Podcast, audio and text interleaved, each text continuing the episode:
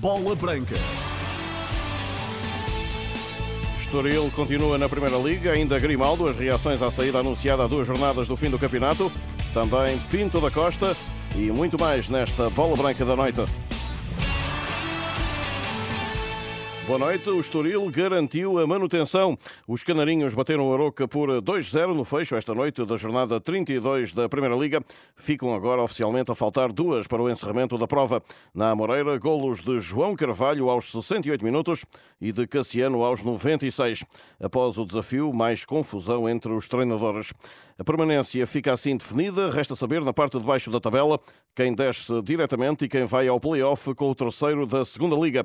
A penúltima ronda do campeonato começa sexta-feira às 20h15 com o Marítimo Vizela. No encerramento da jornada 32, mas da segunda Liga esta tarde, Oliveirense 3, Torriense 1. E a Liga Portugal acaba com os jogos às 21h15. A Assembleia Geral do Organismo aprovou hoje apenas dois horários para os encontros que se realizem em dias úteis. Com apenas um jogo, passam a existir dois horários disponíveis, 18 horas e 20 e 15, Caso fiquem agendadas duas partidas para o mesmo dia, os mesmos eh, terão de realizar-se esses jogos às 18h45 e 20h45. Na prática, acaba-se com a possibilidade de ser marcados jogos para as 9 e um quarto da noite em dias úteis. E os árbitros portugueses vão poder continuar em atividade até aos 50 anos, segundo o novo regulamento de arbitragem da Federação Portuguesa de Futebol. Antes de mais, esta segunda-feira, lá fora, em Inglaterra, no fecho da ronda 36, esta noite, Leicester 0, Liverpool 3. Ricardo Pereira, titular na equipa da casa, que fica em apuros na zona de descida da Premier League. Nos Reds, à beira do United, na luta ainda pela Champions, Diogo Jota e Fábio Carvalho foram suplentes utilizados. A penúltima jornada está dividida por sábado, domingo e próxima segunda-feira. O City, com um jogo em atraso, tem mais quatro pontos na frente que o Arsenal e está à beira do seu quinto título em seis anos. Em Espanha, a finalizar a jornada 34, Betis 3, Raio Vallecano 1. William titular saiu, Rui Silva suplente, isto nos andaluzes. Barcelona já campeão desde ontem. A próxima jornada da Liga Espanhola arranca sexta-feira com o Cádiz Valladolid. Em Itália, no último jogo da ronda 35, Sampdoria 1, Empoli 1. A próxima jornada começa sexta com o Sassuolo Monza, numa Série A onde o Nápoles já festejou o título. Ainda em Itália, amanhã, num duelo totalmente italiano, transalpino, à Liga dos Campeões, segunda mão das meias finais, a partir das 8 da noite, Inter AC Milan. Recorde-se que a formação do Inter está em vantagem na eliminatória na corrida à final por 2-0. Há um núcleozinho lá embaixo que não gosta do Porto.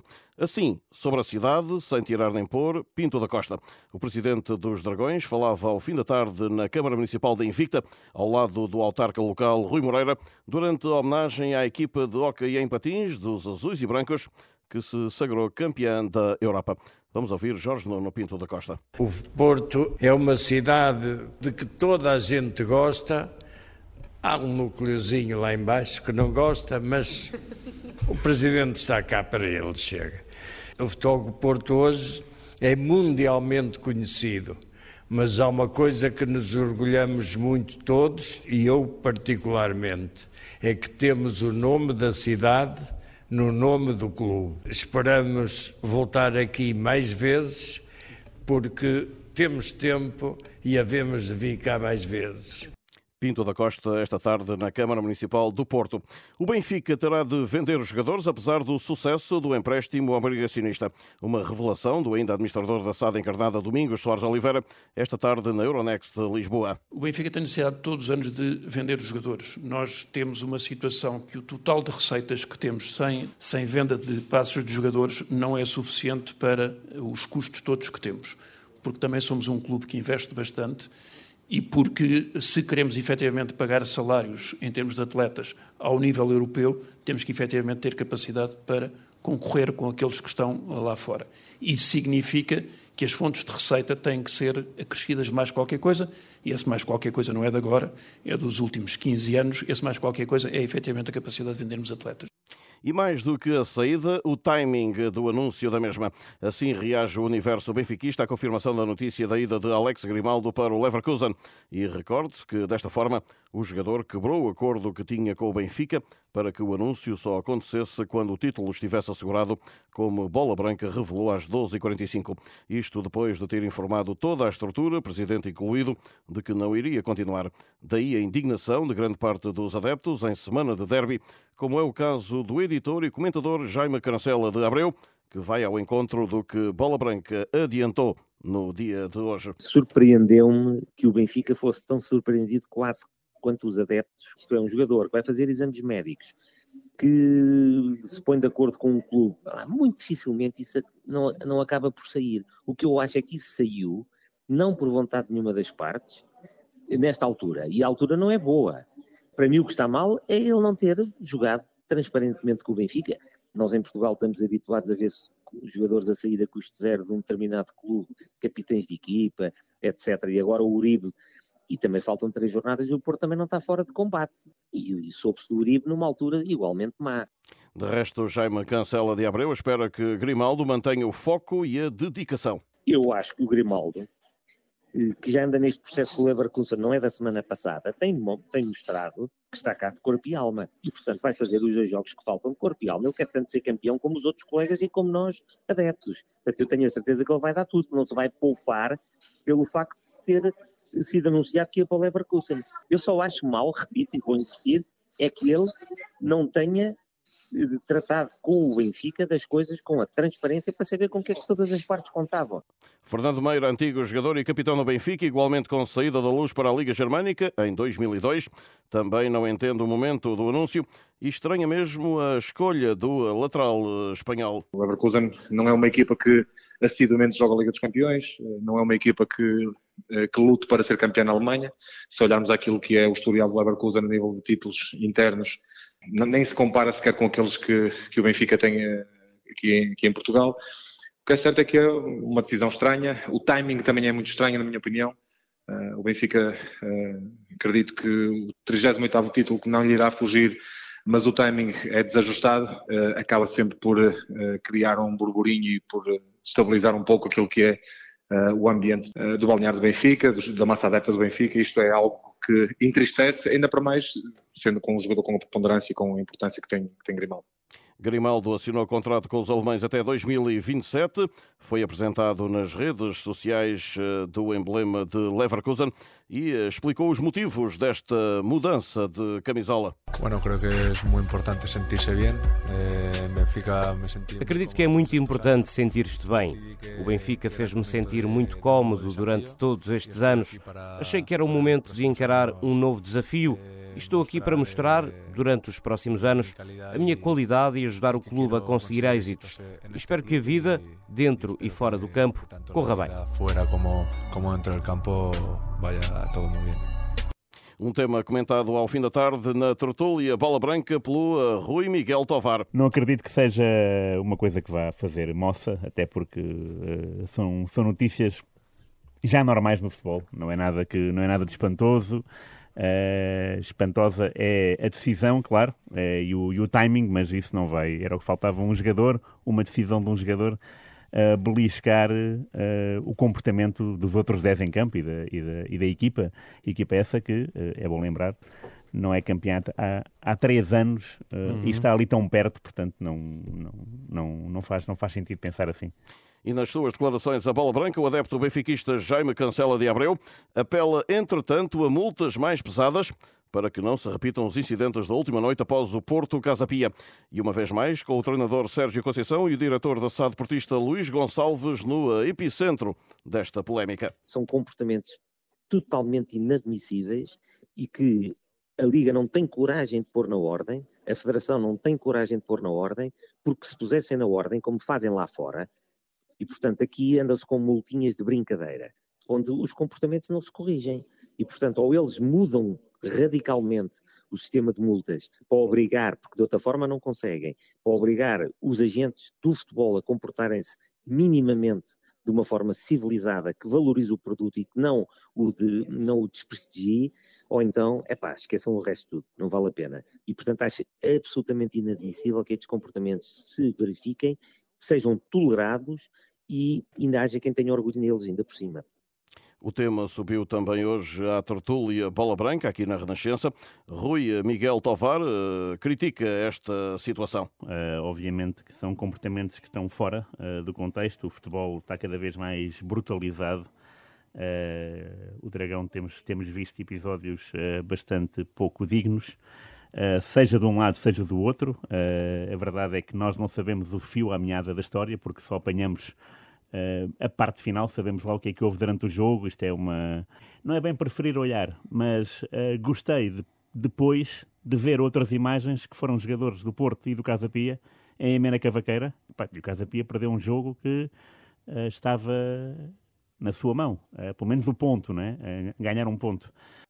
O Futebol Clube do Porto só volta aos treinos amanhã para preparar a deslocação para a Liga Famalicão, marcada para sábado, dia em que o Sporting de Braga joga no Bessa.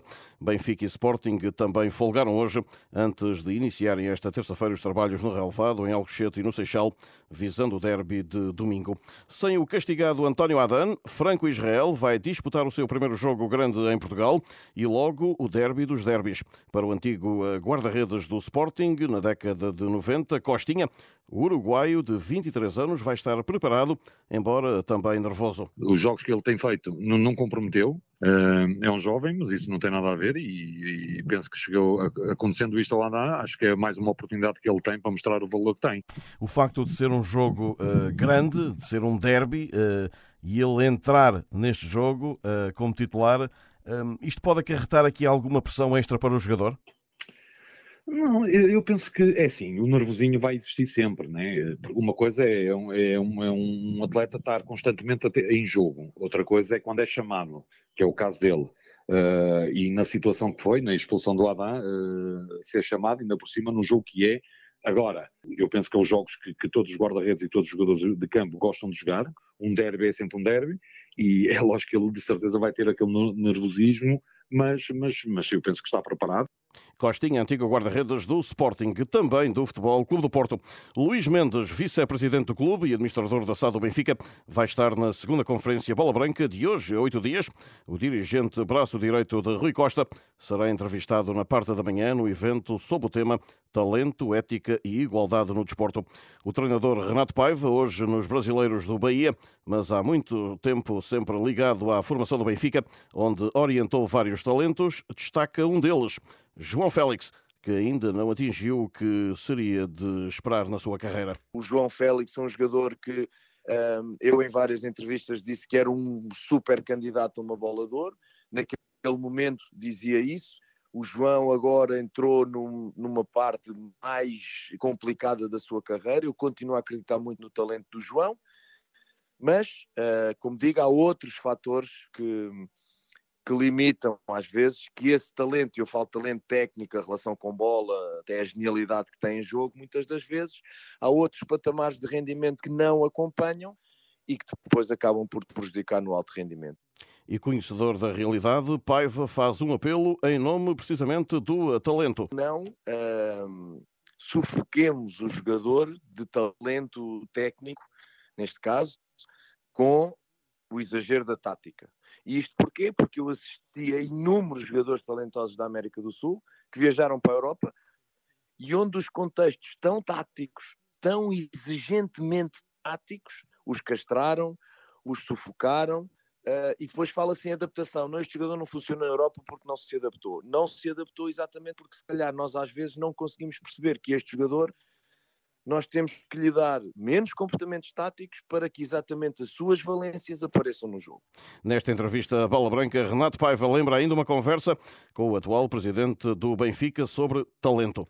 Rui Costa falava-me uma vez de Inzaghi, Pipo Inzaghi. Era um jogador também que quando entrava nos meinhos do Milan, uh, nunca mais lá saía. E ele recusava-se a andar nos meinhos. Mas como goleador era um jogador, por exemplo, dizia o Rui, que na linha quebrar o momento do offside, do fora de jogo, era exímio. Era um jogador que jogava nos limites e que raramente o encontravam fora de jogo e que a maior parte dos seus gols era tirar partido disso.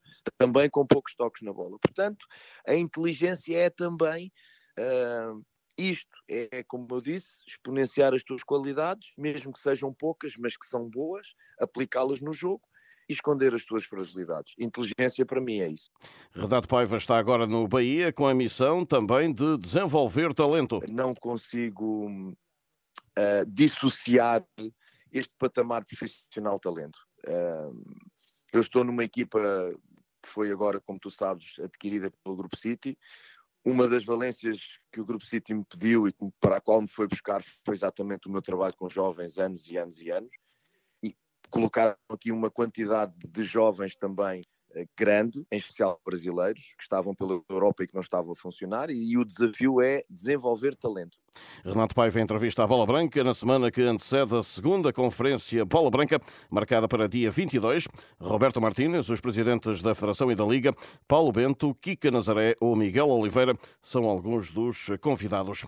A fechar no Giro em Itália, Garante Thomas vai herdar a camisola rosa da liderança com Roglic a 2 segundos, Hart a 5 e João Almeida a 22 na décima etapa de amanhã entre Scandiano e Viareggio após um dia de folga de hoje.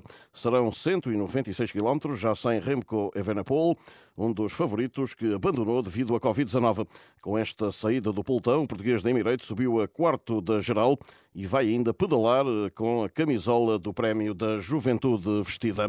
Saímos nós por agora, a hora certa às outras notícias. Boa noite.